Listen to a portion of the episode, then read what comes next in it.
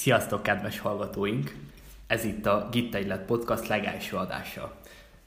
Köszöntöm műsorvezető társamat Ricsit. Én is üdvözlöm a kedves hallgatókat, itt vagyunk, innen a stúdióból jelentkezünk. A stúdió hollétét ezt nem fogjuk felfedni. Az egy ilyen misztikus köntöst az egésznek. Igen. Öm, mindjárt rátérhetünk a tárgyra, de először egy történetet mondanék. Mikor ideértük és felkészültünk erre a történelmi pillanatra, miért történelmi ez a pillanat? Elindul, útjára indul a Gitt Egylet Podcast. Igen, mikor ezt elterveztük, hogy akkor nekilátunk, öm, jöttem Danihoz, és csinált nekem kávét. Gondoltam az adás az jó lesz, de ez a kávé olyan keserű, mint a török korban lehetett a fekete leves. Tehát nagyon furcsálom, hogy ö, iszonyúan fekete és keserű. Daninak egy perc volt elfogyasztani, körülbelül én egy órája nézegetem, és néha-néha belekortyolok. És amikor ezt közöltem bele, hogy ne haragudj barátom, ez szörnyű, akkor egy pofa sört nyomott a kezembe, ezzel megkönnyítette a dolgomat, és így már sokkal jobb lesz az adásnak a hangulata, de lényegében a az unalmas részét elmondtam a dolgoknak, olyan történetet mondtam elkezdésnek, amiket a Dani fog majd, ilyen unalmas sztorikat, de megbeszéltük, hogy nem bántjuk egymást, úgyhogy térjünk rá igazából főként a lényegre.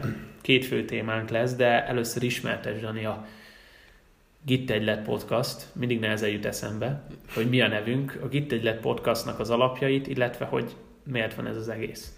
Nos, röviden annyiról van szó, hogy itt vagyunk mi 16 évesen az élet kapujában, és célunk nem más ezzel a podcasttel, mint hogy a gondolatainkat, érzéseinket, meglátásainkat a világgal kapcsolatban azt kifejtsük, és veletek folytassunk egyfajta párbeszédet. Ez fontos leszögezni, mint ahogyan azt a nevünk is sugalja, ugye Gitt Egylet Podcast, ez a Pál utcai fiúk című regényből lehet sokatok számára ismerős. És az kell, is hogy ismerős legyen. Hát igen. igen. Az is egy, ugye egy olyan egyesület volt, vagy, vagy nem tudom, szövetség. Egylet. Hát egylet, ha lehet így mondani, hogy még lelkesek voltak az emberek, meg elhivatottak, szívvel, lélekkel csinálták, ugyanakkor mégis egy komolytalan, meg hát gyerekek, kamaszok, ahogy mi is vagyunk. És, és tényleg ez, ez, ez fontos kiemelni, hogy ezek csak véleményeink, még a kezdetén vagyunk a dolgoknak, úgyhogy azt nézzétek el, hogyha sokszor csapógunk, vagy, vagy nem vagyunk annyira összeszedettek. És tényleg a jelszónk az, az legyen az, hogy Meg itt egylet. Gitt Mi a jelszó? Mi a jelszó? Dani nem tudott egy értelmes bevezetés kikerékíteni, pedig ez volt, lett volna a feladata. Hát, nem, nem tettem eleget neki, látjátok. Öm, amit én szeretnék, hogy egy rövid pár perces bemutatkozást így az első adásban, mégiscsak így nagy vonalakban, amit én szeretnék, hogy, hogy mondd el a neved, Dani, ezt érdekesen fogalmaztam, de hogy úgy kezd, úgy kezdtük az adást. Öm, szóval, hogy mesélj pár szót magadról igazából mondj, és főleg azt szeretném, hogy mondd el, hogy mi, mi a célod ezzel a podcasttel, és hova szeretnél ezzel kiukadni. Hát engem Dalinak hívnak, 16 éves vagyok, ugyan még tapasztalatlan és bizonyos szempontból idealista, viszont az életre nyitott, komoly ambíciókkal rendelkező fiatal. Ö, azt még a bevezetőmben nem említettem, és ez egy nagyon nagy hiányosságom, vagy nagyon nagy hiányosság, amit most ö, Pótolsz. pótolok, Igen. hogy alapvetően a podcastunkat azt három pillér fogja meghatározni. Politika, sport és aktualitások. Most biztosan sokan a politika szó hallatán kikapcsolták az adást, és, és elfutottak a Igen. Másik szobába. Tehát, hogy az egymillió néző egyik fele elment, úgyhogy már csak a másik Ja, maradt. már, már alig maradt pár nézőnk, Igen. de akik még itt maradtak, annak kedvéért mondom, hogy, hogy a politika, hát tudjátok mit legyen az, hogy majd erről szóló adásban ágyazok meg ennek a gondolatnak, most Igen. úgyis elsősorban Ne a húzzuk. sport, sport a fő téma. Ne húzzuk az időt. Annyit ismertetnék erről, hogy ez egy hetente, két hetente jelentkező adás lesz, ahol főként ez a három pillér, néha kiegészítve tem- tematikus adásokkal, például lesz szó zenékről, filmekről, vagy esetleg valami történelmi esemény kiboncolásáról, hiszen a történelem nagyon fontos része az életünknek, mert nagyon szeretjük és érdeklődünk iránta. Későbbiekben is ezzel szeretnénk majd foglalkozni, de most főleg arról legyen szó, hogy ugye, amit mondtam, hogy két hetente vagy egy hetente adás, és akkor vagy sport, vagy politika. Ez a kettő egymással nem fog kapcsolatba lépni, és nem fogja egymást fedni, hiszen igyekszünk ettől elvonatkoztatni. A politikai adásnál inkább Dani lesz középpontban, és ő fog mesélni, a sportnál pedig inkább én. Ahogy ez az első adás, az most is a sport, az a, az a sport lesz, majd jövő héten pedig a politika rovattal fogunk jelentkezni. Amit én még szerettem volna mondani, a podcasttal a célom az, hogy egy vélemény kifejtés legyen, mindkettőnk részéről elmondjuk a véleményünket egy dolgokról, a mi szemszögünket, néha összeszedetlenül ugyan, rossz hangminőséggel egyelőre, de elmondjuk. Nagy podcast rajongó vagyok, és sokfélét hallgatok, ilyet is, olyat is, bármilyen témában, film, sport, és mindig azt szeretem a podcastban, nem feltétlen, ha nagyon profi, ha olyan hangtechnikák vannak be szerelve, mint Friderikus, tehát nem, nem ez a lényeg, hanem hogy mindig az, hogy legyen valamilyen egy podcast. És ezt is szeretném rá. Nem mindig leszünk jók, nem mindig leszünk ö, olyan nagyon informálók, bár ez a cél, nem mindig leszünk olyan nagyon szórakoztatók, de legalább leszünk valamilyenek, és ezt, ezt, ezt, ezt szeretnénk átadni nektek, ezt a dolgot. Úgyhogy lényeg az, ezt a szellemiséget, úgyhogy Dani, hoztál nekünk egy témát, és ahogy látom a jegyzetét között néha bele fogsz pillantani, hiszen ez egy jól megfogalmazott dolog. Ő, ez egy nagyon aktuális téma, és az élsportról van itt szó.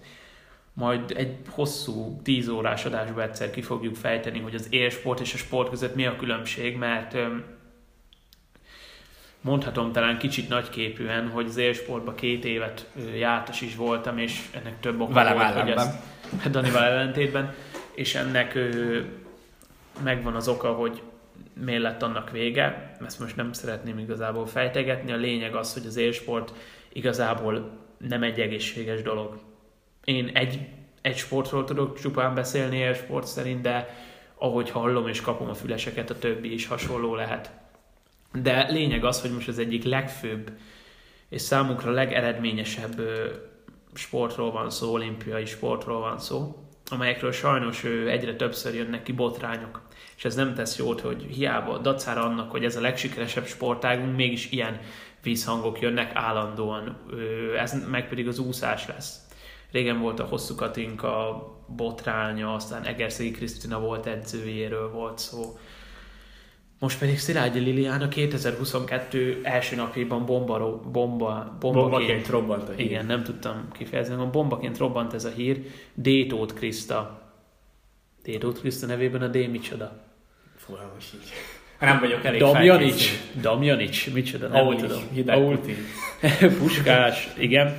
Szóval ilyen csapongásról beszélek, szóval Détót Kriszta elviszek magammal című műsorába vallott szint, és egy és ezt egy komoly Facebook poszt is követte, de erről mindazután, hogy Dani ismerteti velünk az alap szituációt. Úgyhogy légy szíves, Dani, pár szóban kapsz rá egy percet. Én nem, én tudom, hogy feszélyezett, vagy azért kettő percet kapsz arra, hogy ismertesd az alapállást. Értékelem a nagy vonalúságodat. Illetve még kiöltlöttem időközben egy nagyszerű jelszót, ahogy esik, úgy puffan. Hát, igen. Egyetértesz vele?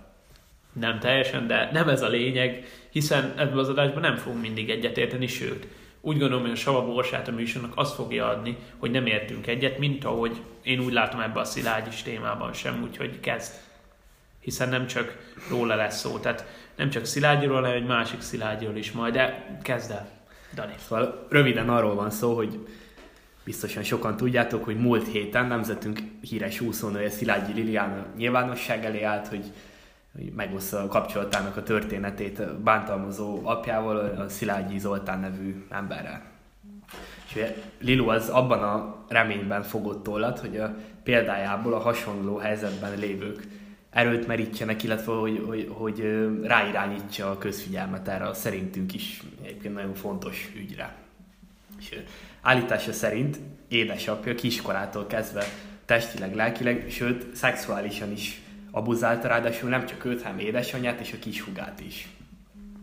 És most, most a, a, a vádakat tagadó apa, Szilágyi Zoltán, egy ilyen jó módú, tökéletes modorú, nem tudom, tiszta, elkölcsű személy hírében áll, és továbbá komoly múltja is van az úszásban. Most azért igazságot tenni az nehéz dolog, ezért én sem vállalkoznék rá. Ugyanakkor, kedves hallgatóink figyelmébe ajánlom, azt a Youtube-on megtalálható bő, hát olyan egy órás interjút. Igen, melyben... amiről, amiről egyébként, bocsánat, szarvák, az előbb is beszéltünk, nézzétek meg, én nem láttam teljes egészében csak részleteket, de sokkoló az, hogy, hogy a, az úszónő ezek, ezekről hogy mesél. És sajnos nem ez lehet az egyedüli eset, de folytasd még pár, pár gondolatot még tegyél hozzá, vagy kerekíts a végére. Ugye szóban forgó interjúban kitárulkozott Lilu, és szerintem ebből egyértelműen kiviláglik, hogy ki a bűnös és ki az áldozat. Azt azért érdemes tudni rólam, hogy interneten rengeteg tartalmat fogyasztok, és ennek tükrében különösen nagy szó, hogy ez az interjú abszolút a legkimagaslóbb az utóbbi időkből. Egy teljes képet ad a bántalmazásról, az elnyomó és az elnyomott viszonyáról, és arról, hogy mindez a külvilág számára olykor akár teljesen láthatatlan. Az övék tipikusan az a család volt, aminek, ha csak a kirakatát nézzük, akkor káprázik a szemük, azonban belül rothad az egész. És még szóba került a magyar utánpótlás nevelés hibáival és annak megoldásaival együtt. És szerintem ez, ez, hogy is mondjam, szóval kiválóan rámutat az élsporttal együtt járó teljesítménykényszer későbbi mentális egészségre gyakorolt hatásaira. Na de nem akarok senkit untatni, úgyhogy egy szó mint száz, Linunak a legnagyobb elismerésünket szeretnénk kifejezni, és teljes melszélességgel támogatjuk a tevékenységét. Illetve bízunk abban, hogy a, hogy a bíróság intézményén keresztül utat tör majd magának az igazság. Köszönjük ezt a remek előszót, amit itt kerekítettél nekünk. Igen, ő, most még van szerintem egy olyan 10 percünk, amit erre szánjunk az adásból, aztán elmegyünk szünetre, hogy nem teljesen értek veled egyet olyan szempontból, hogy te most nagyon, az még meglepet, hogy ez a legkiforrottabb és legjobb interjú, amit, ed, amit így az utóbbi időben hallottál, ez kicsit meglepett. Öm, jó, lehet kicsit negatív leszek, nem lesz túl vidám a véleményem, de ugyanakkor szeretnék realista lenni, hogy mindenkit megillet az ártatlansága, illetve annak a védelme nem is lesz teljesen összeszedett. Szóval mindenkit megillet az a része, hogy ő ártatlannak gondoljuk, amíg be nem bizonyosodik az ellentét. Nagyon furcsa, hiszen ő egyrészt az forgott először, a, amikor ezt így láttam erről, mert az ember nem tudta kikerülni. Amikor először láttam az első cikkeket, bejegyzéseket, amik erről megjelentek, akkor elsősorban az forgott az agyamban, hogy a Szilágyi családban nem tudnak négy szem közt beszélni. Tehát minden levél nyílt volt. Mindenször ez a dolog, aztán a válasz, elhangzottak durva dolgok. Szerintem nem feltétlenül a nyilvánosság előtt kell ezt ebben szerintem egyetértetünk, nem a nyilvánosság hát, előtt kell. Erre majd lesz néhány szava. Hát Danielnek lesz néhány szava. Ő, lényeg az, hogy nagyon szomorú, hogy ilyen megtörténik, ha egyáltalán így volt, mert ugye a, a kisebbik lány testvér ő tagadta ezeket a dolgokat, hogy az apja ilyet tenne, ha jól tudom. Jól tudod. Tehát, hogy erről volt szó. Itt meg az is lehet a háttérbe, hiszen ugye nyilván még fiatalabb, hogy az apja sarkalta erre a nyilvánításra. Nagyon nehéz ezt, ezt, ezt megmondani. Még mit, mit szerettél volna reagálni erre, Dan? Nos, hát először is, ugye Rich is említette, hogy minden vádlottat a bűne bebizonyításáig megilleti az ártatlanság védelme. Igen, szépen mondtad. Viszont azért, hát Ricsi, ezt szerintem elárulhatom, hogy ő nem nézte meg ezt az interjút, és szerintem azért ebből egyértelműen kiviláglik, hogy, hogy Szilágyi Liliana igazat mond, a szintiszta igazságot, mert azért szerintem ilyet kamúzni lehetetlen, mert a, a bizonyos történeteket is elég részletesen megosztotta, a testbeszéde, a hanglejtése, illetve minden jel az arra mutat, hogy a igazság az a Szilágyi Liliana oldalán van. Ellenben, ugye Szilágyi Zoltánnal kapcsolatban, tehát édesapjával kapcsolatban, meg pont az ellenkezője igaz, hogy ő, ő ez az egész levele például, amit a nyilvánosság előtt címzett Liliánának, illetve a Liliana Ogával iratott levél is egyértelműen arra utal, hogy hát hogy ez egy ilyen most megpróbálják tagadni az egészet. És, akkor te, én, te ezeket a megnyilvánulásokat az apa és a húg részéről ezt erőltetetnek érezted, hát, vagy összeszedetlennek? Nem azt mondom, hogy összeszedetlen, vagy erőltetett, hanem azt, hogy nem igaz. Mert, mert ha, ha igaz lenne, akkor meg hát alapvetően nekem mégis az a, a meggyőződésem, hogy amit abban a bő egy órás interjúban láttam, az, az nem lehet kamu, és ugye én ennek tükrében néztem a későbbi reakciókat, és, és abból tényleg nekem a full az jött le, hogy, hogy ezek, hogy a apja az, az tagadja az egészet, és próbál vagy kibújni, elmenekülni. Igen, ennyi. Ennyi. Hát ö, iszonyú nehéz. Nem, nem vagyunk ott, nem látjuk bele, de talán annyit tudnék erre, erre hozzáfűzni, hogy ö, így most már ezek után azt mondani, hogy azért Szilágyi Liliana, ugye az édesapja edzője is volt, hogy Szilágyi Liliana egy nagyon sikeres, azt hiszem ifjúsági olimpiákon komoly eredményeket is, és olimpikon is elért, egy nagyon megbecsült és számomra egy nagyon szimpatikus és jó sportoló, eljutott egészen nagy magasságokig, és itt tenném föl neked a költői kérdést, amire szerintem nem is kell válaszolnod, hogy Feltesz egy kérdést, amire nem vársz választ. Nem, nem. Feltesz egy olyan kérdést, amire egyértelmű a válasz, hogy megéri ez akkor. Hát ez egy nagyon jó téma, amit Ricsi felvetett. Hogy, hogy családokat tesz tönkre, hogy, hogy, hogy, hogy, hogy ez, ezt tudom egyszerűen mondani, megéri az az élsportot, ennyi. Ugye ez az élsport dolog, hát először is a illendőség úgy kívánja, hogy megemlítsem, hogy élsport aktív résztvevője én sosem voltam, maximum csak nézőként. Mert ugye én megyeiben focizom, Kukorica ligába, és elsősorban ez mégis a közösségről, a, a szórakozásról, meg a, magáról a focinak a szeretetéről szól, és nem pedig a teljesítmény minden áron való hajszolásáról. Mint ahogy, bocsánat, nagyon fontos nem hiszem, hogy szereti majd a nézők, ha szabadba vágok, de ez Meg is se. Dani se. Ez egy nagyon fontos dolog, most, amit a Dani, ezt most külön kiemelném, és ezt mindenki írja fel valahova, a homlokhára, kezére, lábára, vasnépére, írja bele, hogy ez egy nagyon fontos dolog, mert, mert egyszerűen enne, erről kell szólni a sporták szeretetéről, tehát ezért, ezért űzzük a sportot. És az élsport meg nagyon nem erről szól. És amit most Dani mondott, azt, azt tényleg kiemelni, hogy, hogy erről kéne szólnia. Mert nem feltétlenül arról. Igen, Dani, mondja.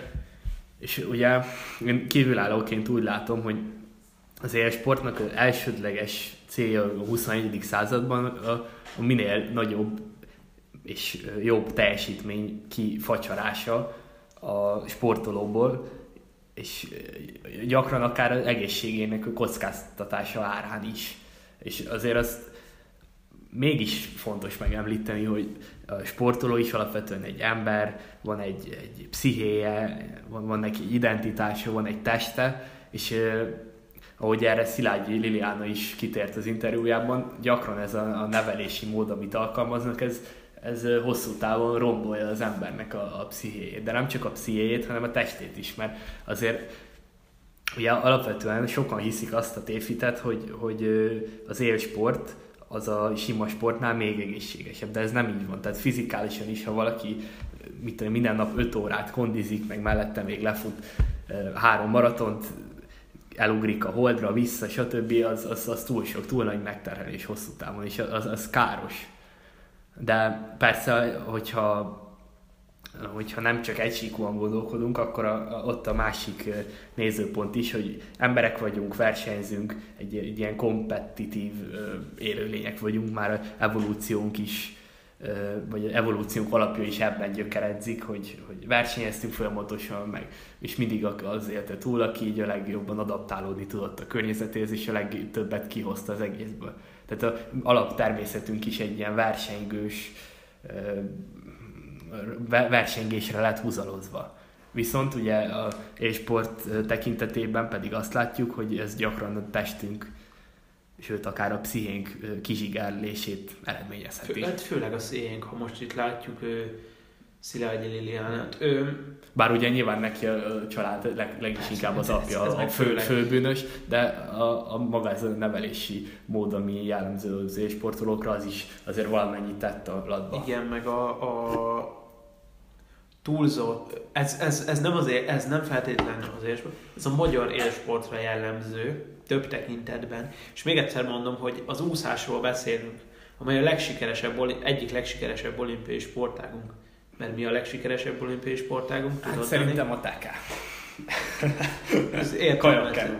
Nem. Vívás? Vívás. Na, Vívás. második feltaláltam. Szóval ő, mindjárt majd ból, minden vidámabb témákra is evezünk, hiszen az élsportnak is két oldala van, de hogy a magyar élsport nagyon jellemző, hogy a túlzott eredménycentrikusság már igen hamar. Tehát ő tizenéves kor vége felé már iszonyú eredménycentrikusságban vannak. Például nem tudom, hallotta, de a Egerszegi Krisztinának a volt csapattársa tálalt ki egy edzőről, hogy milyen ő edzésmódszereket alkalmazott, milyen szigorú edzésmódszereket alkalmazott ő, korábban, és például akár ez is vezethetett Szilá, ö, bocsánat, az Igen. is vezethetett Egerszegi Krisztina korai, kiégés. korai kiegésének simán. Csak ő nála az a különbség, hogy ő olimpiai bajnok tudott lenni. Nem is egyszer. Úgyhogy ennyi, ez, ez egy szomorú téma, de reméljük, és akkor kerekítsünk egy jó végszót erre. Még, még a Dani majd kerekít rá, de hogy én a részemről csak annyi, hogy Szilágyi Liliana reméljük, hogy ezek után kicsit összeszedi magát. Nem feltétlenül értem egyébként a motivációját, hogy miért pont most állt ezzel a nyilvánosság elé. Nem tisztem ezt megmondani, lehet most érezte magát késznek. Dani kerekíts egy végszót. Még a végszót végére reagálva, hogy, hogy azért nyilván egy ilyet így nyilvánosság Elmond, igen, nehéz, ez nagyon tudom, nehéz. Igen, ez nem olyan, mint hogyha mondjuk a paprikás krumplinak a receptjéről igen, beszélne. Hát igazad van.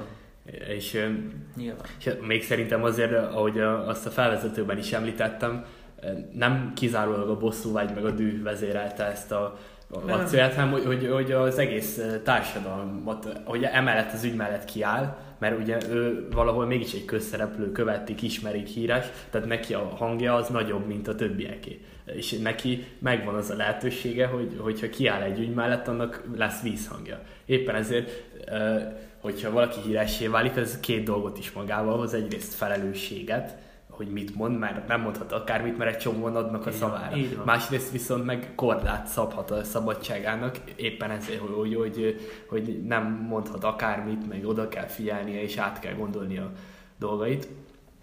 Meg, illetve még annyit szerettem volna hozzáfűzni ehhez a témához, hogy biztosan, biztosan sokan ismeritek a Ronnie Coleman nevű testépítő császárt, talán szabad így hívnom, ugye őről annyit kell tudni, hogy ha jól emlékszem, talán nyolcszor is megnyerte a legrangosabb testépítő versenyt, a Mr. Olimpiát, és ő, ő most így 50-es évei környékén jár valahol, és, és teljesen ö, ramatja állapotban van, romba dölt az egészsége, tolószékkel tud csak járni, kórházról kórházra nem tudom, szédeleg, vagy hogy mondjam. Viszont ő azt mondta, hogy még annak ellenére is, hogy ez ide vezetett, ő abszolút egy semmit nem bánt meg az egészből, és újra csinálná. Mert elérte a legnagyobb csúcsokat, de ennek a következménye az egészsége teljes és végleges tönkremenetele de, mond, de mondjuk ez is más, mert neki volt egy célja, és ő ezért a célért bármit megtett volna, és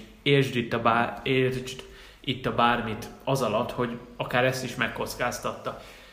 De ő gyanítom nem érték bántalmazások, szóval ez a párhuzam itt szerintem megbukik. De értem, amit mondasz. Hát csak... de azért érték bár, mert sokan, sokan ezt kifolyásolták, hogy ilyenek. Jó, de Igazából nem tudom. Kerekíts egy végszót, Hát, hogy, hogy így, így, így a Szilágyi Liliánáról mit kívánunk neki, mi a szerkesztőség közös álláspontja, mi a Gittejlet közös álláspontja erről, mondd el. A légy Gittejlet közös álláspontja az az, hogy mi abszolút teljes májszélességgel támogatjuk őt, és, és nagyra becsüljük, hogy kiállt a nyilvánosság elé, és felhívta egy nagyon-nagyon komoly társadalmi problémára a figyelmet, amit hála Isten, ezt a családi erőszak vagy bántalmazás így minket személyesen nem érint.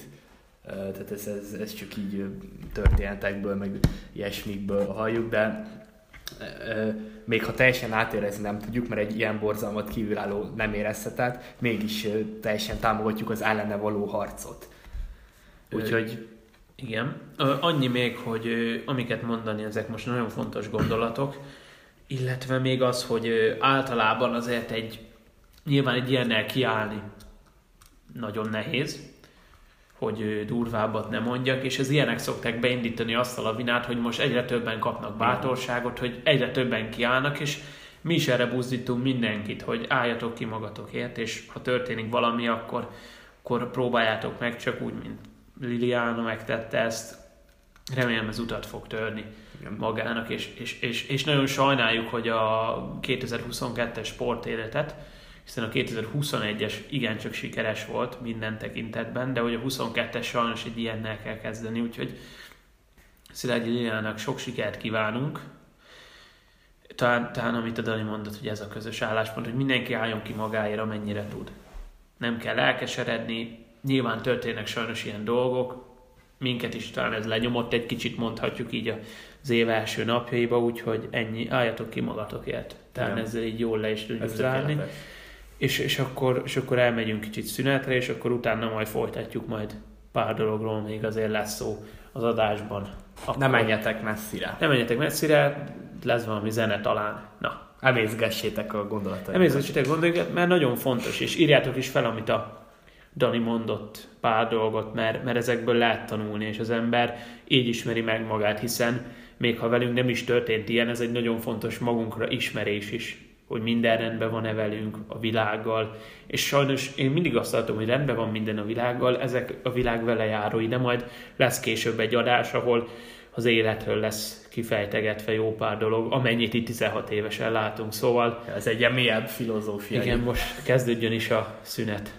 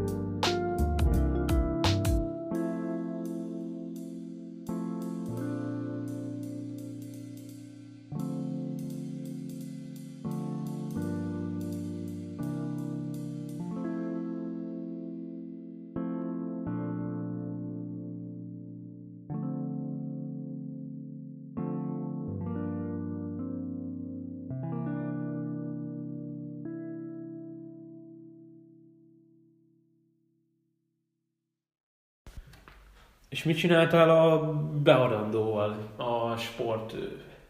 Kedves hallgatóknak mondjuk, közben visszajöttünk a szünetről, hogy kellett írni testnevelés elméletből, Dani? Ja, valami olyan nevű tantárgyról van most szó. Tehát nem kémiával, tehát testnevelés elméletből kellett írni egy eszéfélét. Mi volt a pontos címe? Vélemény a magyarországi sportéletről. Sportélet Magyarországon, vagy valami, Na valami hasonló.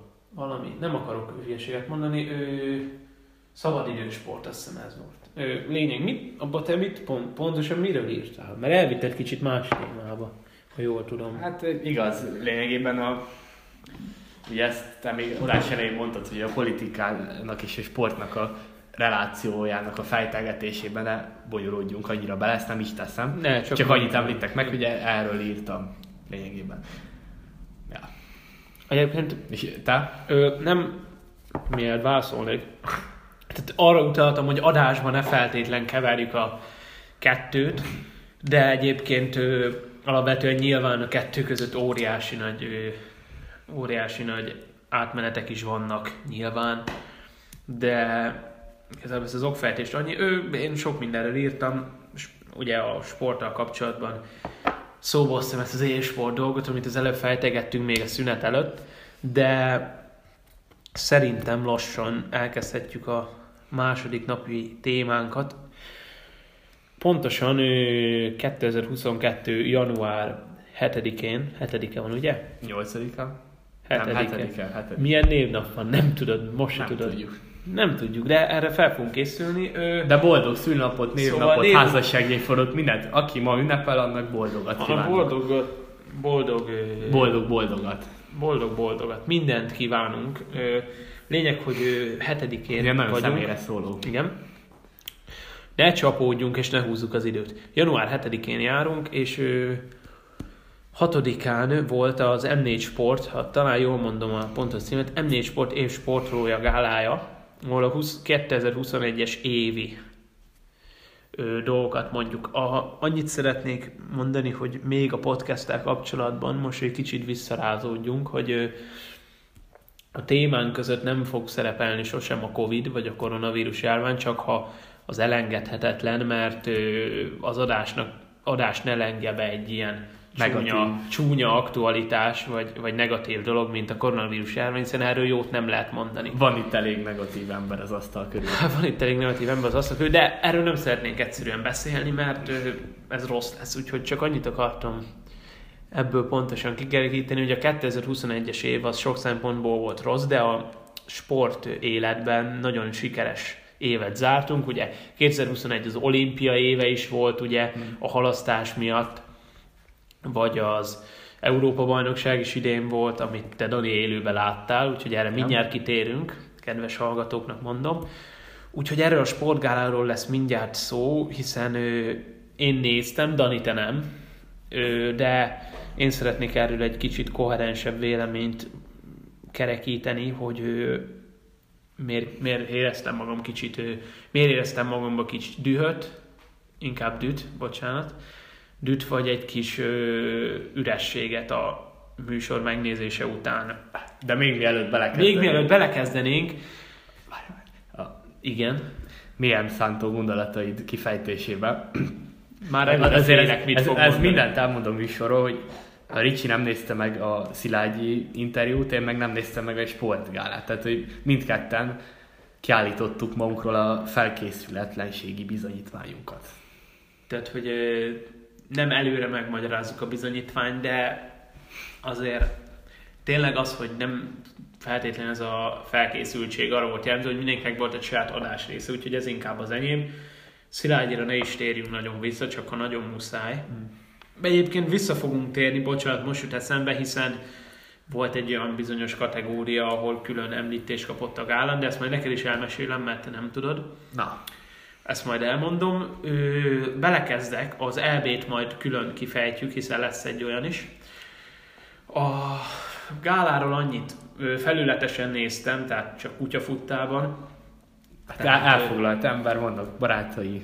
Ö, nem is az, hanem feltétlen rengeteg közjáték volt, hogy ott ö, különböző díjak, például nem tudom, tudod-e, hogy volt év e-sportolója díj. Ilyen is van. Ilyen is van. Na, milyen nyitott ország Magyarország. Mindegy, de hogy, hogy ilyen is volt. Én ezt utólag tudtam meg, amikor utána olvastam és felkészültem az adásra, hogy milyen ö, díjak voltak, és milyen kategóriák, amit először, ha jól tudom, ö, a, először a nézők választották ki 10 jelöltből, az M4 Sport 10 jelöltje közül a nézők, majd aztán a szakmai zsűri döntött, ami nyilván egyenes út arra, hogy egy kicsit a szavazásba be lehet nyúlni. Ő hat kategóriát hoztam, talán a legfontosabbakat most külön nem térünk ki az év ő, ő para, para versenyzőjére, fogyatékos versenyzőjére.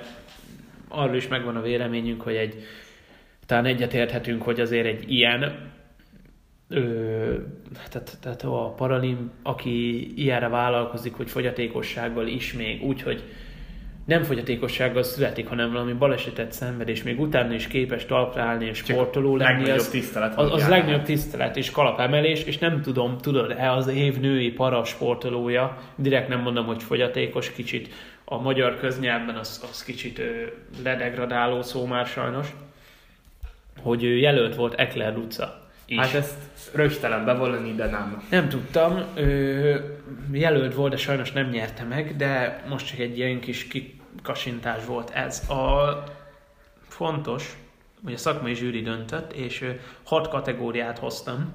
Az első az év férfi sportolója volt, ami a legnemesebb titulus szerintem az évnői név. Hát micsoda himsoviniszta ezzel így csináljátok. Nem, hogy azt, ha engedted volna, hogy befejezzem, az év férfi és női sportolója két legnemesebb titulus, hiszen ott, ott, a le, ott volt szerintem a legnehezebb dönteni, még ha nem is voltak olyan nagy különbségek.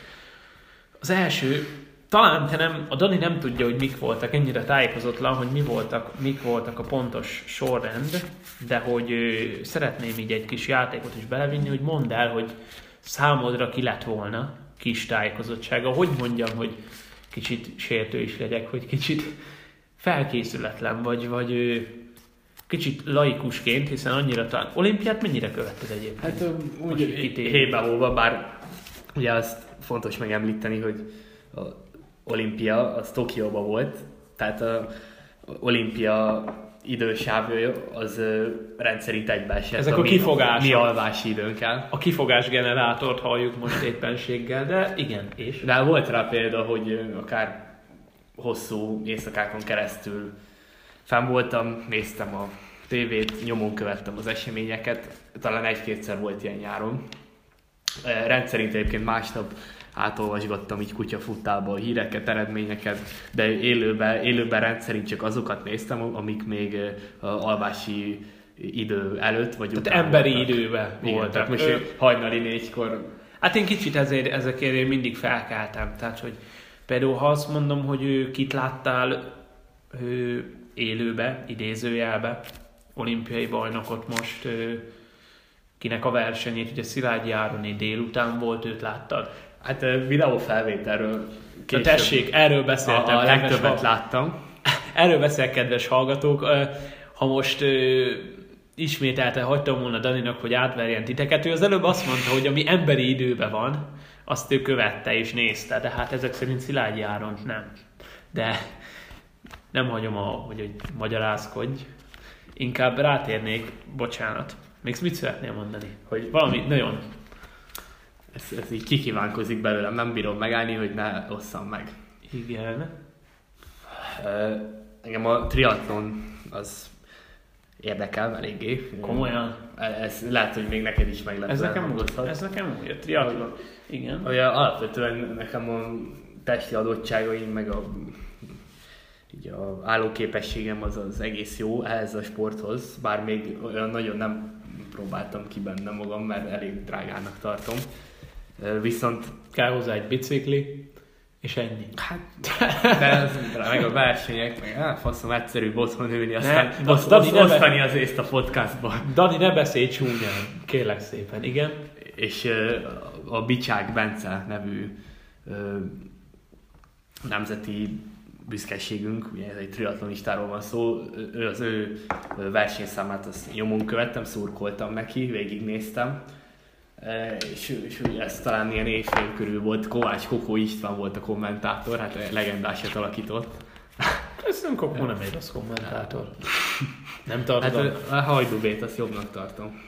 Hajdú B egy külön kategória. Lényeg, most ha már kategória, akkor térjünk az év férfi sportolója kategória. De még azt akartam kihozni ebből a gondolatmenetből, hogy az egy általánosságban véve a sport, de különösen az állóképességi sportok, azok egy, egy ilyen szimbóli, szimbóluma, vagy, vagy nem tudom, hogy mondjam, egy szimbóluma a kitartásnak. Hogy, Hiszen ezért hívjuk állóképességi sportnak. Hát igen, de hogy az, abból Igen. én, mint egyszerű hétköznapi ember, nem úgy, mint a Ricsi, aki egy félisten. Köszönöm. úgy abból én azért erőt, erőt merítek ezekből a sportolókból. Nagyon hogy, helyes. Hogy azért ott vannak, nem tudom, leúztak. Ne beszélj csúnyán. Minden, és még ott vannak, és még egy kilométert le kell futni, és összeszorítják a fókat. Tehát ez egy abszolút nagyon igen, felemelő pillanat. Igen, és az adás végén egy tisztágés is lesz ezeknek majdnem az összes jelöltjére a sportgálának, majd el fogom mondani, hogy kikre nem, de nyilván mindenkire, de van akikre kivetni valónk. Ő nál az év férfi sportolója közül nagyon nehéz volt hármat is beválasztani szerintem, tehát hogy, hogy itt azért egy olimpiai bajnok is esett ki a három közül. Lőrinc Tamás, Milák Kristóf és Szilágyi Áron volt a három jelölt. Számomra egyértelmű volt, de mondd el, hogy neked úgy, úgy kik voltak azok, akiket, akikről ő, akire azt mondtad volna, hogy nálad ő a nyertes. Tehát Szilágyi Milák Lőrinc, mind három olimpiai bajnok. Szilágyi háromszoros. Igen? Nagyon nehéz kérdés, nem tudok állás foglalni az a helyzet, hiszen mind a hármat egyformán tisztelem és becsülöm. Nagyon helyes, nagyon helyes. És itt jegyezném meg, hogy Szilágyi Áron, ugye ő kapta a díjat, meg is érdemelte, ő, ő azt hiszem még két kategóriában volt jelölt, a csapat, a kardvívó csapat, vagy a kardcsapatnál volt, illetve a, az évsport pillanata. Ő, próbálok egy kicsit tudatosabb lenni, és té- nem, hát lényegre törőbb lenni, ezt a szót kerestem, hogy Szilágyi Áron kapta ezt a díjat, ami nagyon helyes számomra, ő az egyik leginspirálóbb sportoló, a nagybetű sportoló, aki tényleg ő tájékozott, árnyaltan gondolkodni képes, intelligens, okos ember, és, és nagyon látszik rajta az, hogy, hogy, ő, hogy ő, ő a, a sportoló minta. Ő az, az, a, az a fajta sportoló, aki minta, a viselkedése, a teljesítmény, hogy háromszoros olimpiai bajnok, és nem az, hogy Magyarországon először, a világon először lett egymás után háromszor, ugye Londonban, Rióban és most Tokióban olimpiai bajnok. Emellett még a karcsapatba is beletette szívét, lelkét. Úgyhogy Szilágyi Elnök egy óriási kalapemelésünk, igazából nem tudok rá jelzőket találni. Példakép talán. A, a, a legnagyobb, tehát ha, ha sportolókat példaképnek nevezhetünk, akkor én azt tudom mondani gyerekek, hogy, hogy Szilágyi Áron az a nagybetű sportoló az én szememben, aki, aki mindig is az volt, már Londonba is, aztán Rióba, idén pedig pláne, vagy hát már tavaly feltette erre a koronát, hogy harmadszorra is úgy, hogy egyébként nem ő volt a fő esélyese a Tokiói olimpiának, hiszen már ő is, ő is már ő, nem, sok idejében van ebbe a sportba, és most főleg a rutinjával csinálta ezt meg, és, és nagyon boldog voltam, hogy ő ezt meg tudta csinálni. Úgyhogy röviden róla ennyi. Milák Kristóf lett a második, Róla is egy annyi megemlékezés, hogy nem tudom, hallottad de hogy neki a tüdőkapacitásával vannak gondok, tehát átlagemberénél kisebb. Nem tudom, tudtad de. És még ennek ellenére És még ennek ellenére is ugye világcsúcs tartó, Michael Phelps megdönthetett, 2009-ben felállított megdönthetetlennek vélt világrekordját úszta meg egyébként a vizes világbajnokságon 2019-ben. A feltörekvő tehetség. És feltörekvő, de hát ő már nem is feltörekvő, ő már ott van, és olimpiai bajnok tudott lenni, még hozzá egy olyan számban, ahol mindenki tőle várta el a világon, de főleg Magyarországon. Vagy lesz egy külön téma is, hogy a magyar sport megítélés milyen, mert eléggé rossz irányba haladunk azon a téren is, de hogy egy ilyen számot megnyert, úgyhogy ő volt a fő esélyes, aki sportot már tudja, hogy nyomás alatt még nehezebb. Tehát ha, ha, ha ha volt ember, akiben biztosak voltunk, hogy aranyérmet szállít nekünk, az Milák Kristóf, és meg is tette. Lőrinc Tamásról pedig annyit ő is felért a csúcsra. Majd ugye testvére, a másik Lőrinc, az ifjabbik Lőrinc pedig ezüstérmet szerzett másnap, úgyhogy... Megkoronázták a pályafutásokat. Megkoronázták a pályafutásokat, inkább az ezüstérem miatt volt egy kicsit szomorúbbak, de nem lehet mindig nyerni, és, és, és túl tökéletes lett volna, és én azt gondolom, hogy ez ezüstérem tipikusan az, amely felértékelődik kettő-három hónap távlatából iszonyúan.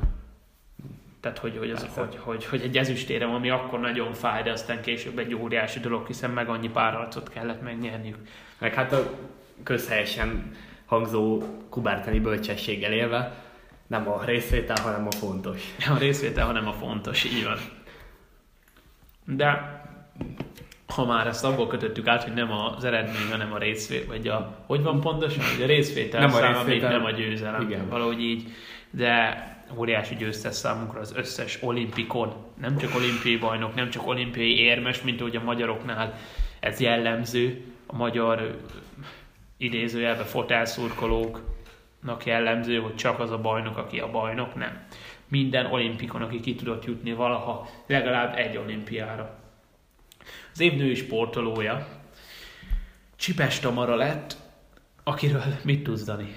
Hát őszintén szóval csak annyit, hogy kajakozó, nem? Így van. De mond maga biztosabban.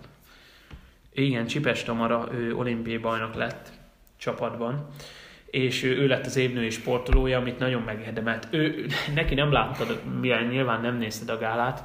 Viszont nem a beszédét az pont láttam. Ja, a beszédét láttad, erre akartam kitérni, hogy kicsit olyan, ő az, aki tényleg nem játszotta meg magát, ő el tudom képzelni, hogy a való életben is ilyen jó értelemben kicsit bolondos és ez tök jól, kétszer is ugye két díjat is átvehetett, illetve ugye az egyik az a csapat volt, a olimpiai bajnok kajak négyes, és, és ez hihetetlen volt. Ja, mondjuk ez...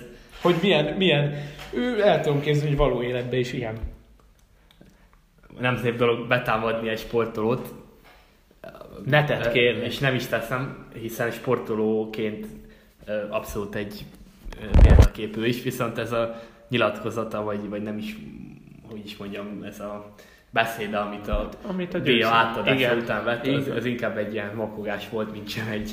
Hát ő de hát a, mi, is se jobb, úgyhogy... Nem, de hát ő, de a miénk jobb, de hogy kicsit csipes tomara. Nem a szavak ember, hanem a tettek. Nem a tett, de viszont a tetteké iszonyúan, úgyhogy neki is óriás. Tehát sokan összevesztek azon, hogy miért nem Kozák Danuta kapta.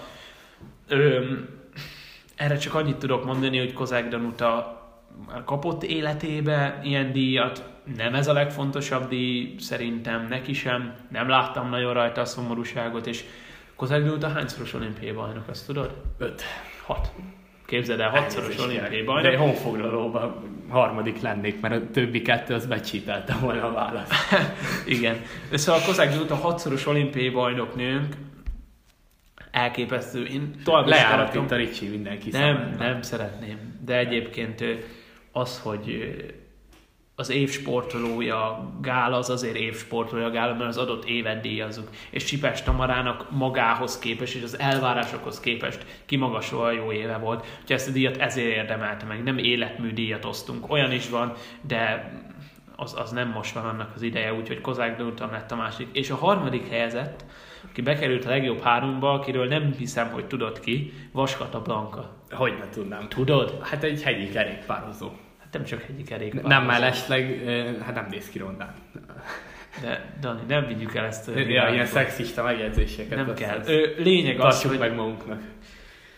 Én, mint onnan gondolom, hogy az egyik ö, legkedvencebb sportágom a kerékpározás.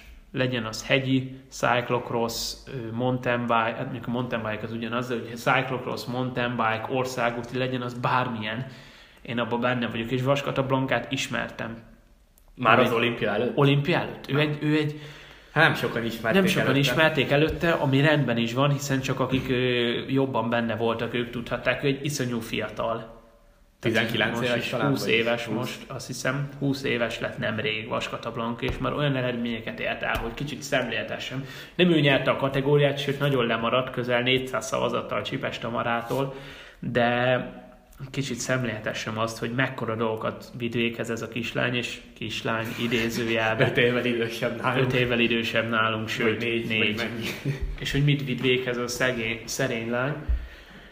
Ő az egyik legjobb országúti kerékpár, legjobb országúti női kerékpárcsapatba teker jelenleg. Ami már önmagában egy óriási teljesítmény, hogy oda be tudod kerülni holland csapathoz vagy belga, azt hiszem holland.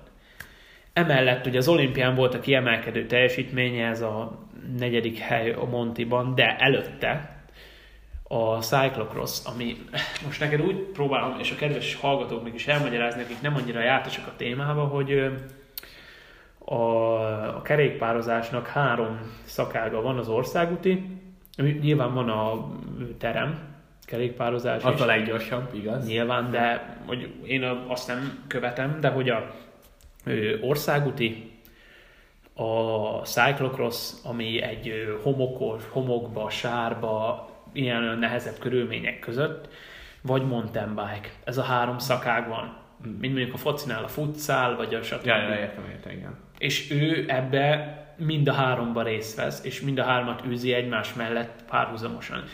Az országúti világbajnokságon a felnőttek között, ahol női szempontból is óriási mezőny van, és hihetetlen sebesség, negyedik tudott lenni. Nagy meglepetésre. Az olimpián Montiba, ahol egyébként a legkevesebbet megy, bike szintén negyedik.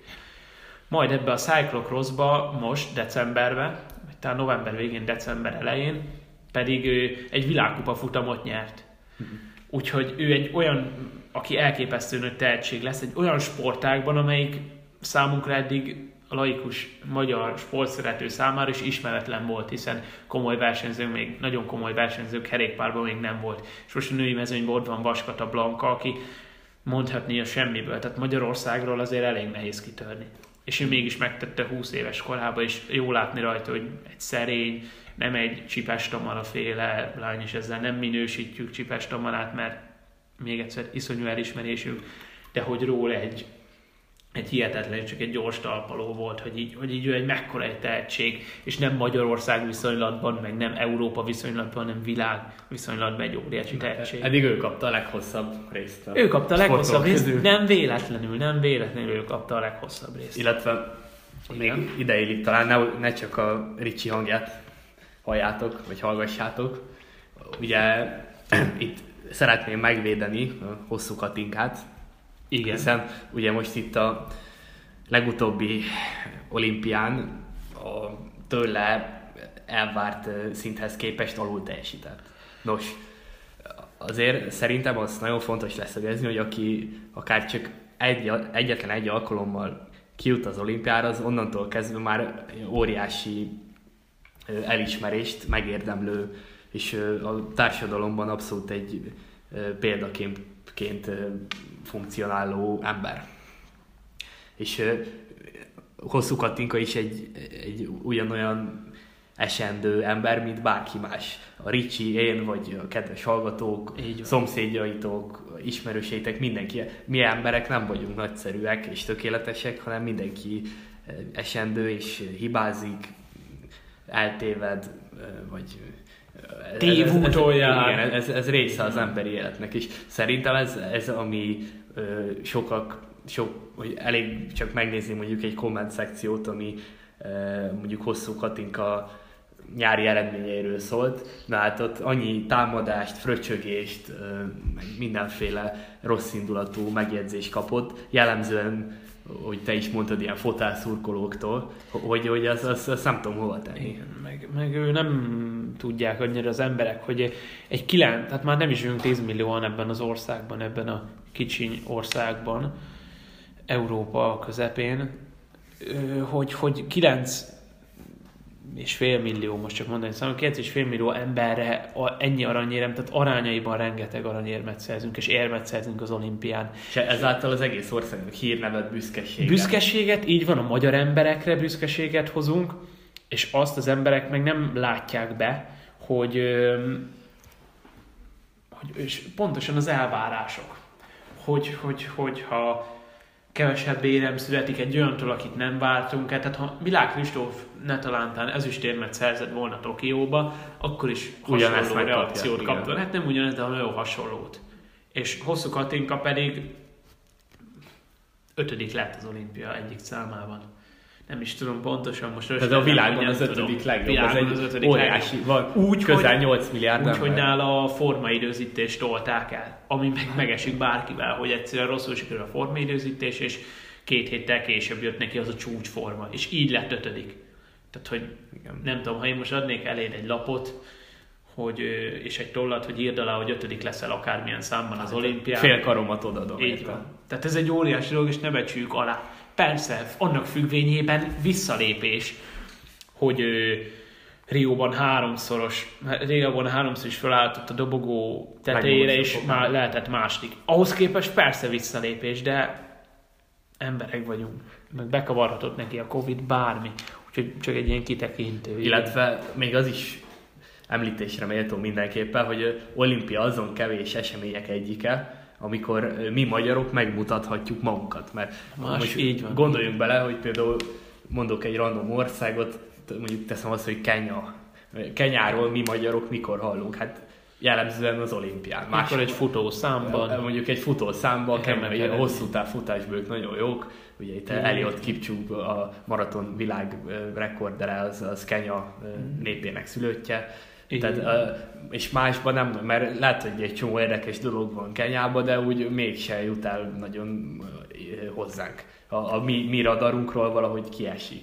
Esetleg, hogyha még valami nagyon súlyos ö, háború, vagy nem tudom, ilyesmi Igen. kirobb, akkor még hallanánk, de olimpia az a esemény, aminek hatására leginkább mi magyarok mondjuk Kenyáról hallunk. Na és ugyanez igaz fordított esetben is, tehát eh, rólunk magyarokról egy csomóan szinte csak a kizárólag az olimpia, olimpia vonatkozásában hallanak. Éppen ezért nagyon fontos, hogy, hogy ne csak a magunk nevébe viselkedjünk ilyen eseményekkor, hanem a teljes nemzetünk nevébe is. Ez nem csak a sportolókra vonatkozik, hanem a szurkolókra is, hogy, hogy mert ezt elképzelhető, hogy mondjuk más országok megírják, hogy ezek a magyar szurkolók ilyen hálátlanok, hogy van egy, egy óriási nagy géniusz, egy, egy csillag, hosszú katinka, egyszer nem úgy teljesít, hogy mindenki elvár, és akkor egy csomó hátba támadják, kést szúrnak neki. Tehát ez, és éppen, hogy szurkolók, és mindenki, aki a sporthoz kapcsolódik, az igenis viselkedjen a lehető legjobban egy olimpián, hogy, hogy a legpozitívabb arcát mutassuk a nemzetünknek a többi ország felé. Így van, ez nagyon szép volt, és, és főleg az a, az a része, hogy, hogy mind sokan máshogy gondoljuk, ez így van, hogy minket nem hallanak rólunk a világban. Tehát ne essünk ö, nagy téveszmékbe, meg ne, ne ringassuk magunkat álomba, közvéleménnyel ellentétbe, vagy azzal, amit a kormányunk felénk mutat, hogy, hogy rólunk mindenki beszél, nem így van. És egy ilyen lehetőség, mint, a, mint az olimpia, erre egy, egy, hanem az egyetlen. Hát talán még a foci VB sorolható. Ilyesmi. de- Tehát, hogy amikor egy országot képviselünk, akkor emberek viselkedjünk úgy, ahogy például Szilágy Járon, és most visszautalok Szilágy Járon, aki pedig mindent. Egy olyan sportoló, aki, aki a nagybetű sportoló, akinek lennie kéne mindenkinek. Most akkor egy kicsit átugorva ezt a témát, hiszen rohamosan fogy az időnk, én úgy gondolom, és még csak két kategórián vagyunk túl, úgyhogy gyorsan az év csapatáról beszéljünk érintőlegesen, amely a női vízilabda válogatott lett, a férfi vízilabda válogatott előtt, és a férfi labdarúgó válogatott előtt. Az, hogy a háromba a férfi labdarúgó válogatott hogy került, azt nem értem. Hát azért mégis kijutottunk az EB-re, bár igaz, hogy azt hiszem tavaly jutottunk ki, hanem Meg csak oké, tavaly. szerepel, nem rosszul Meg hát azért helyt is álltunk, szóval Igen, utána pedig kétszer beégtünk Andorra ellen. Ja, hát a, a végéről nem beszélünk, de amit az EB nyújtottunk, az szerintem teljesen korrekt. Ő, rendben van. Dani álláspontja ez. A női vízilabda válogatott nyert, nálam is egyébként, hiszen a férfiakkal egyetemben olimpiai bronzérmet szereztek ö, a Tokiói olimpián, és, és a nők írtak történelmet. Tehát női vízilabda válogatottunk, férfival ellentétben még érmet sem szerzett eddig olimpiákon. Ö, most 2008, 12 és 16 negyedik helye után, tehát három, egyma, három egymás követő olimpián szereztek negyedik helyet, ergo bukták el a bronzmérkőzést, ami az egyik legfájdalmasabb, talán még a döntőnél is rosszabb. Ezek után szerezhették meg a idén most végre a harmadik helyet, az orosz válogatottat győztük le a bronzmérkőzésen, ha jól emlékszem. És, és nagyon megérdemelték a nők. Ha választani kell, hogy, hogyha azt mondom, hogy kitől vártunk volna nagyobb eredményt, a férfiaktól vagy a nőktől, és kitől nagyobb eredmény ez a harmadik hely, akkor azt kell mondom, hogy a nőktől, és ez, ezáltal megérdemelték.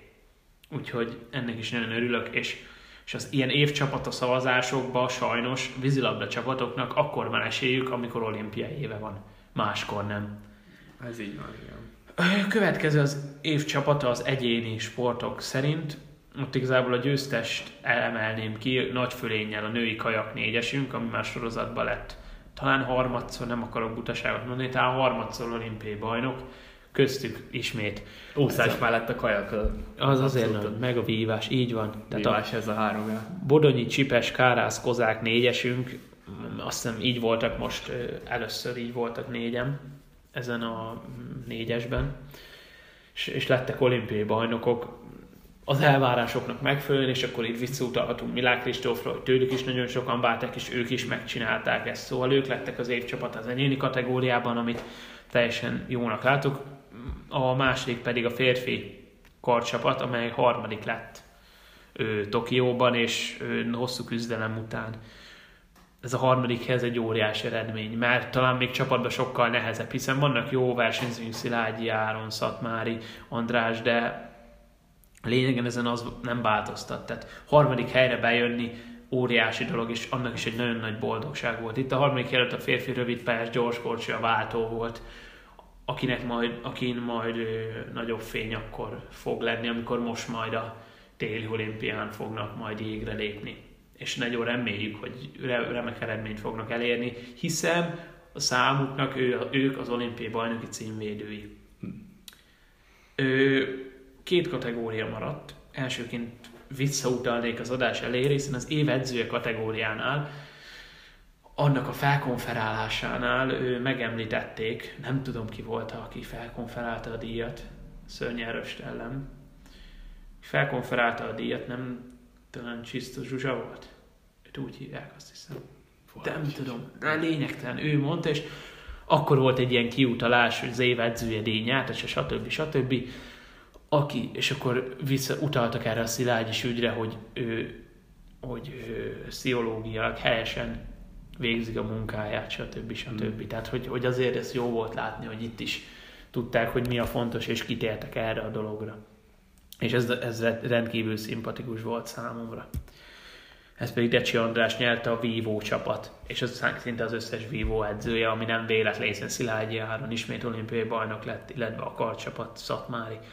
Úgyhogy, úgyhogy erről ennyit. Az utolsó sportpillanat, és lassan az adásunk végére érünk, vagy hát az utolsó díj az az év sportpillanata volt, ahol szakmai zsűri választotta ki a győztest, amit nem is feltétlen értek, hogy ez, ez, ez, ez mi, miféle szakmai zsűri volt, de nyilván egyébként nem gondoltam volna, hogy ennek más lesz a győztese, mint Fiola Attila, Franciaország, regnáló, regnáló világbajnok, igen, regnáló világbajnok ellen szerzett gólya, akkor vezető gólya. Hát most már volt vagy ja, nem, bocsánat. Hát regnáló világ. Igen, igen. Mert elbén még ugye... Igen, a, igen, igen. Az elbén az volt, és még most is az marad. Még most is azok igazából. Ja, a 22-ben lesz Hiszen idén lesz most, ő, ugye novemberben. Katár. Katarban egy nagyon érdekes világbajnokság. Még itt Walter Attila rózsaszín trikója és Szilágyi Áron olimpiai bajnoki címet érő tusa mellett lett ez az évsport pillanata. Foci nemzet vagyunk, de azért ez volt, amit én nagyon kifogásolok. Hát, én ezzel azért mégsem értenék Te megvéded ezt az álláspontot? Bár... Szerint én, amint azt kiabáltam neked, hogy ez a leggyalázatosabb szavazás, ami volt valaha, vagy dolog. Hát, ezzel egyet, ezzel ezt megcáfolod. Én lehet, hogy elfogult, elfogult vagyok, mert ahogy már korábban is említettem, én focizom. Tehát a, a csapatsportok közül a legközelebb a foci áll hozzám. Annyi személyes töltetet hadd adjak ennek az egésznek, hogy nekem még nyáron lehetőségem volt kimenni az EB-re. Éltem is vele, két meccset néztem meg a családommal. De várja, mind a két magyar meccsen hát voltál, a, vagy az egyik a portugál-francia Egyik volt. a portugál-francia volt, a másik pedig a magyar-portugál. És, Franciát jobb lett volna látni, nem? Hát igen.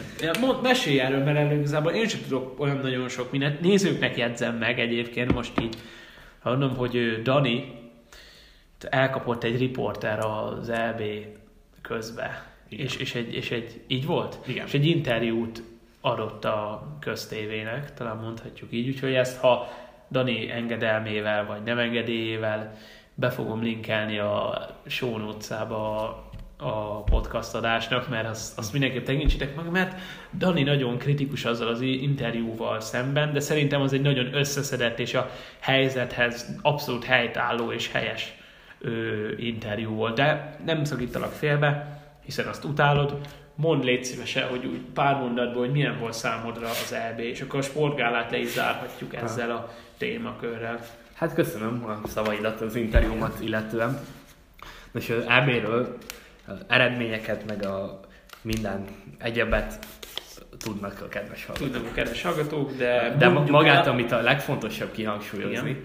az a, az a hangulat, az, az szerintem leírhatatlan. Tehát egy, egy ilyen óriási nagy élmény, hogy ott van 60 ezer ember a stadionban, együtt buzdítják a csapatot, és, és mindenki lelkes, szurkolnak, egy, egy hatalmas mondhatjuk rá azt, hogy akár egy ilyen extázist elérő élmény.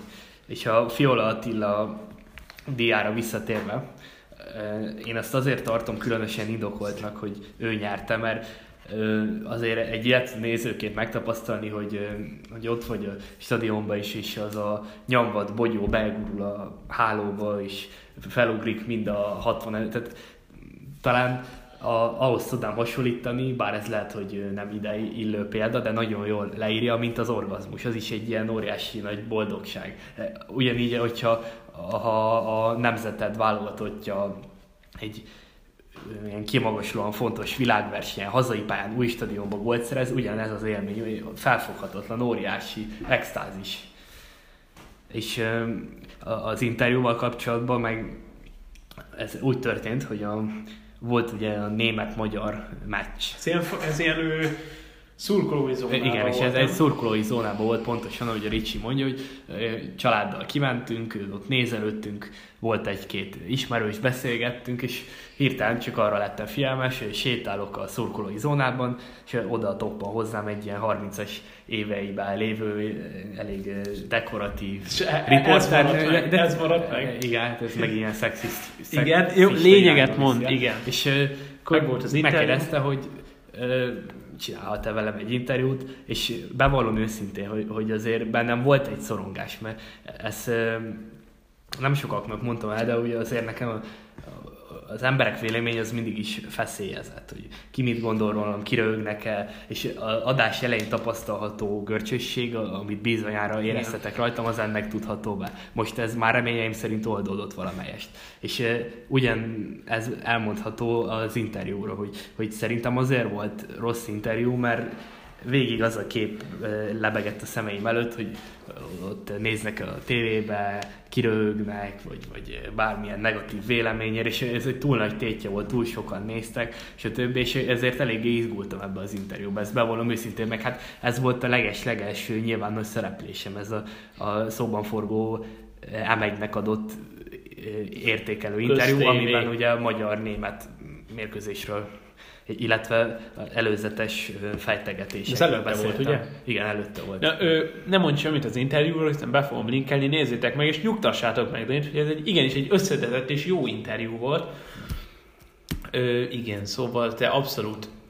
Ö, ja, annyit, annyit akartam kérdezni, most jutott eszembe, hogy neked ez az EB volt, ha már itt, itt ennél leragadtunk, ez az EB volt a kulcs, vagy a jobb, vagy a 16-os? Hát élmény szerint, bármilyen szempont szerint. A 16-os EB-t azt csak a tévéből tudtam nyomon követni, bár édesapámnak lehetősége volt kimenni, ki is ment pár kollégájával még Marseille-be 16-ba. A Marseille-be volt az Talán a, a, nem, nem, a vagy Bordóban, nem is tudom, három-hármat játszottunk a portugálokkal, az a legendás, az amikor Ronaldo duplázott, és volt ez a Király Gábor. Zsuzsák is duplázott. Hát nem, három-három lett, és Ronaldo, vagy Zsuzsák is duplázott. Igen. Két szabadrugás, szabadrugás még megpattant hát, gól, és az első meg Gera. Ja igen, tényleg, most már eszembe jutott, igen, igen. igen. Rég volt. Ja, és Hát édesapám mesélt, ő is azt mondta, hogy hatalmas élmény volt, de amiért szerintem mégis jobb volt a tavalyi, most már ugye 21 ez tavalyi esztendő, így kell rá hivatkozni, mégis jobb volt a legutóbbi EB, az az volt, hogy, hogy egyrészt hazai pályán voltunk ebben a új stadionban. Szerintem ez abszolút egy, egy méltó, hát nagyon-nagyon szépen képviseli a magyar labdarúgást ez a, ez a stadion. Egyszerre hagyományőrző és modern, fantasztikus, nem tudom még mit lehet róla mondani, de mondom még egyszer, ami a legfontosabb, hogy azért volt jobb a idei EB az én szemszögemből, mert hazai pályán voltunk, élőben is láthattam, és, és egy, egy óriási nagy hangulat övezte az egészet, aminek hálás vagyok, hogy megtapasztalhattam. Hát talán ez a ez miatt mondod ugye a, a részben hazai rendezés, illetve hogy mi voltunk talán az egyetlenek, akik ö, fullos arénába játszhattunk, vagy hát ö, teltházas arénába játszhattunk. Tehát minden országban a koronavírus járvány miatt volt ilyen ö, csökkentések, illetve korlátozások, korlátozások szabályozások. Ö, hogyha már annyi, nekem a 16-os, 16-os emlékezetesebb volt, hiszen ott jobb eredményt értünk el, tovább jutottunk a csoportból, és annak meg volt a maga bája, annak is, hiszen az volt az első, hogy, 30, hogy több mint 30 év után, 44 év után jutottunk ki EB-re, azt Igen. hiszem, és 30 év után, ugye a 86-os VB után újra egy világeseményre, úgyhogy nekem az volt inkább. Szóval ez a kategória, ahol a Dani egyébként egyetért, és akkor ezzel le is zárhatjuk, és akkor kerekítünk egy tanulságot az adás összességével, hogy ugye ez a kategória, ez ami Daninak abszolút, mert hát szerintem igazságos, szerintem nem, de nem szeretnék offátésekbe bocsátkozni, hiszen kicsit én is elfogult vagyok, mint Szilágyi Áronnal szemben, mint Walter Attilával szemben, úgyhogy, úgyhogy ennyi. Szeretnék egy jó adás végi kerekítést, vagy mondandó összefoglalást kérni ha, Hallani tőled. vagy mondani? Hallani tőled, egyrészt, és akkor majd kiegészítem. Vagy akár, igen, igen, szeretném, hogy kicsit szedd össze a gondolatodat. Szilágyi Liliánáról, ezzel átkötve élsport, és a... Hát most erről nem muszáj beszélni. Ja. Inkább, inkább az, hogy a, tényleg a tanulságok, meg az élsport, hogy a gáláról esetleg még valamit. Hogy ez rendben van-e így szerinted? Nagyjából ilag és hogy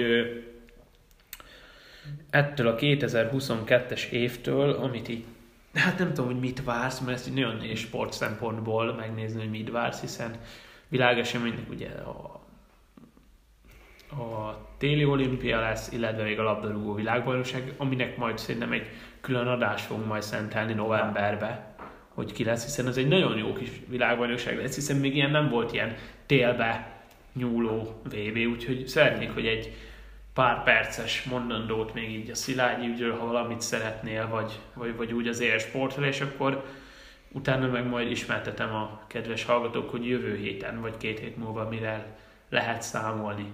Nyilván ugye az aktualitásokat még nem tudjuk, de hogy nagyjából ez egy politikai hangvételű Igen. műsor lesz. Úgyhogy Dani, átadom a szót. Na, hát aki egészen idáig végighallgatott minket, annak először is Engedjétek meg. Majd a végén megköszönjük. Hálámat fejezem ki. Mondd De aki idáig végighallgatott, annak három nagyon fontos tanulságot szeretnék mondani. Az első, hogy sportolni nagyon jó dolog, egészségesebbé tesz, és számtalan előnye van, úgyhogy ti is sportoljatok. A második, hogy Szilágyi Liliának óriási tiszteltünket fejezzük ki, ahogy a Ricsi is mondta, bántalmazó kapcsolatoknak ne adjatok teret az életetekbe, hogyha ilyesmit láttok, akkor a, a, minden rendelkezésre álló eszközzel védekezzetek ellene, és, és ne, ne hagyjátok magatokat belefolyni ebbe az egészbe.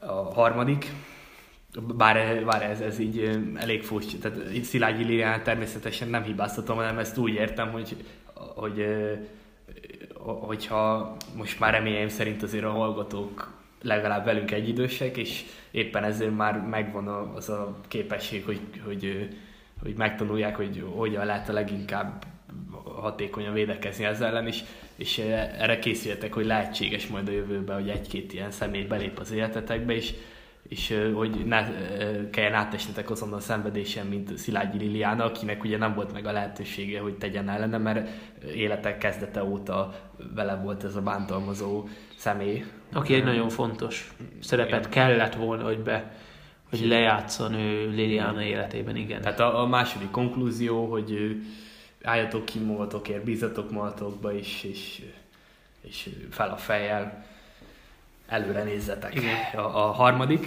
Igen. hogy a, ami inkább így az élsporttal függ össze, hogy, hogy ne csak élsportolót lássátok, hanem mögötte az embert, a személyt, érzéseit, gondolatvilágát, és egy-egy rosszabb eredmény esetén ne támadjuk, hanem épp ellenkezőleg támogassuk a adott szemét.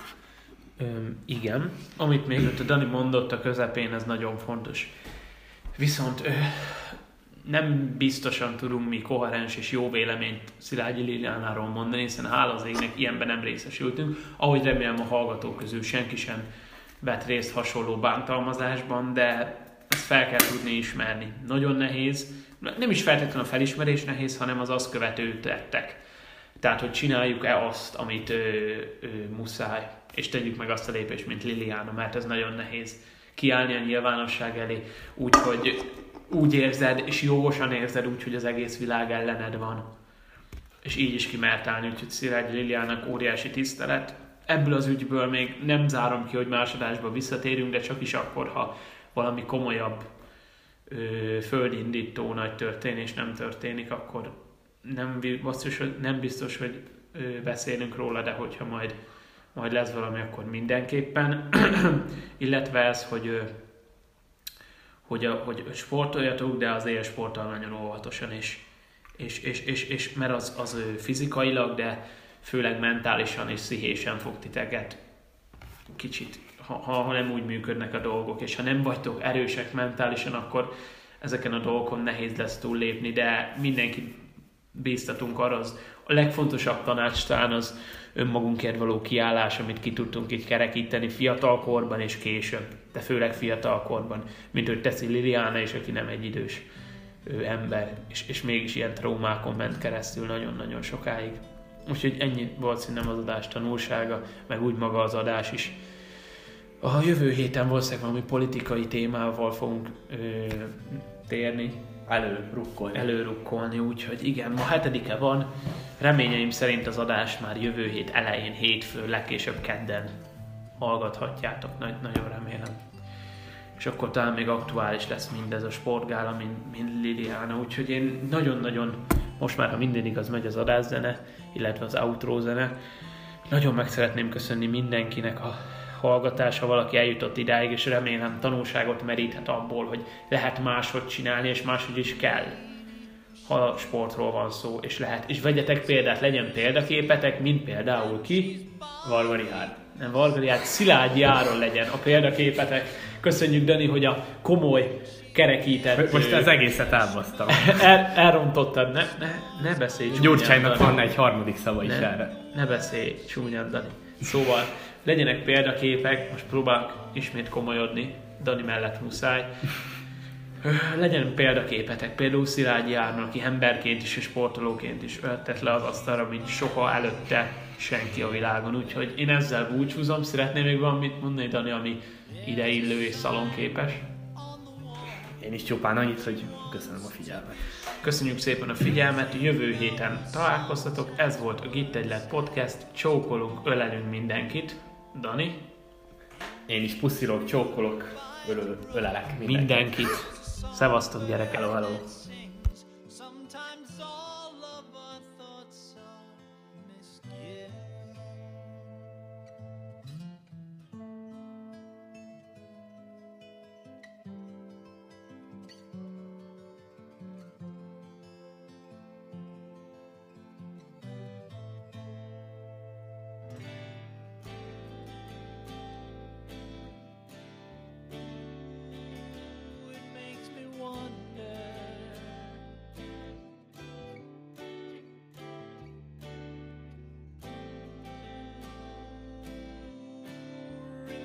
Makes me wonder.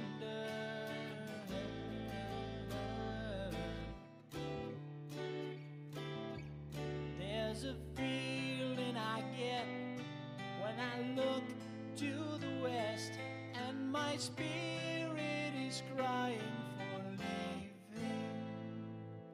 In my thoughts, I have seen rings of smoke through the trees the voices of those who stand looking.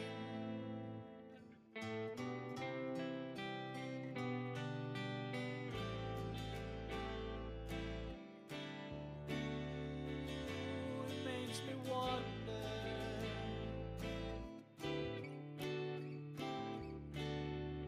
Ooh,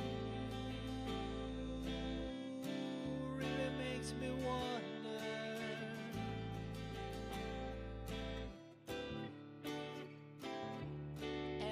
Whispered that soon.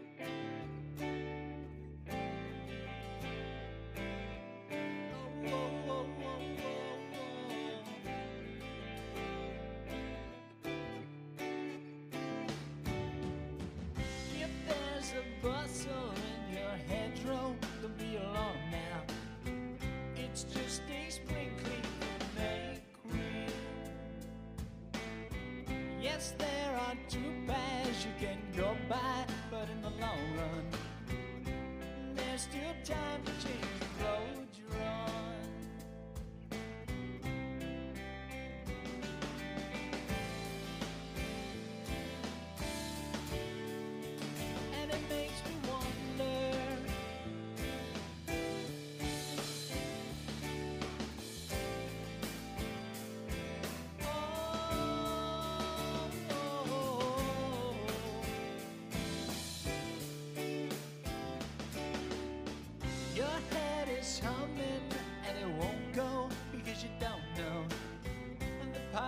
years cold.